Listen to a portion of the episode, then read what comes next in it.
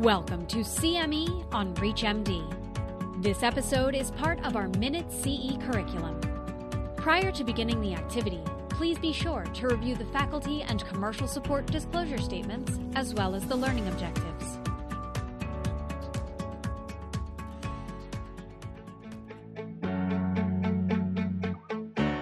Hi, my name is Dr. Neeraj Agarwal.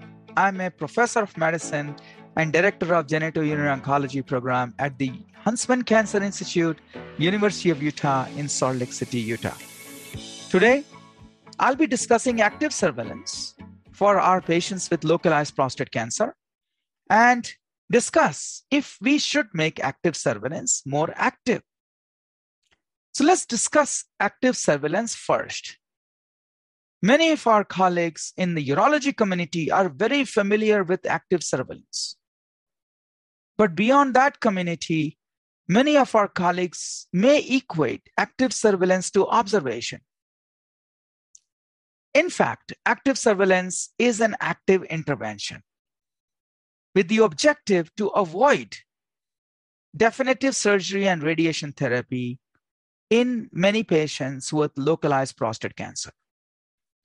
So before I talk about active surveillance and what it entails, let's see, according to the NCCN guidelines, who are the candidates for active surveillance.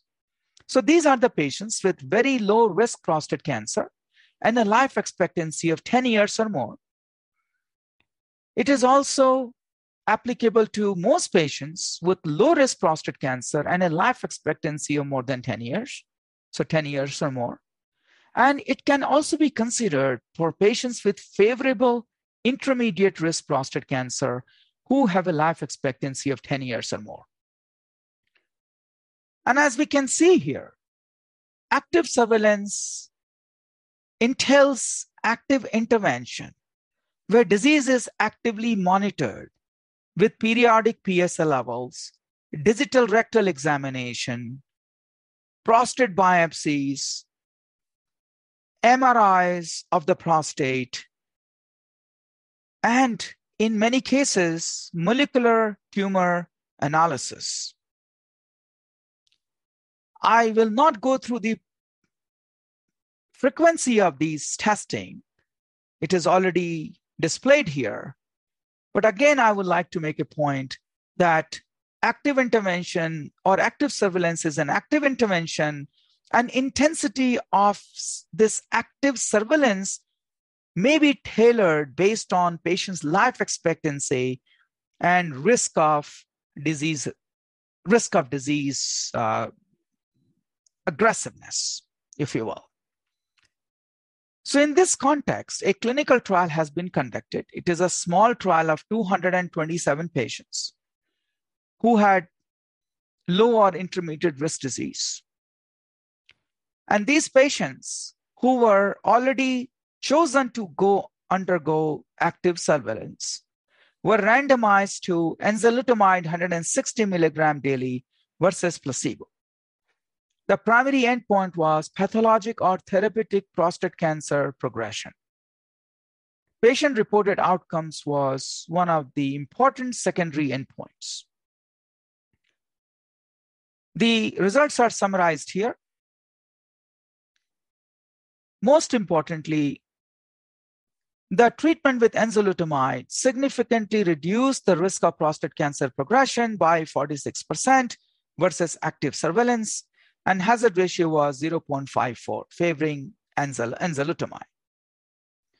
The incidence of pathologic or therapeutic prostate cancer progression was lower with enzalutamide at 7.9% versus active surveillance alone, which was 23% at one year. At two year mark, incidents were similar between the treatment arms. If you look at the secondary endpoints, in my view, the most important secondary endpoint is the effect on quality of life. We can see here treatment with enzalutamide was not associated with clinically significant worsening of patient reported outcomes, except sexual and physical function, which resolved by month 24 after treatment cessation or treatment discontinuation of enzalutamide. And many other secondary endpoints favored enzalutamide. The trial investigators concluded that enzalutamide monotherapy was well tolerated and achieved a significant treatment response in patients with low risk or intermediate risk localized prostate cancer. In my view, we need a larger trial with a significantly large component of quality of life before we can consider enzalutamide monotherapy as a treatment option. I hope you like the video. Thank you. You've been listening to CME on ReachMD. This activity is jointly provided by Global Learning Collaborative, GLC, and Total CME LLC, and is part of our Minute CE curriculum. To receive your free CME credit or to download this activity, go to reachmd.com/cme. Thank you for listening.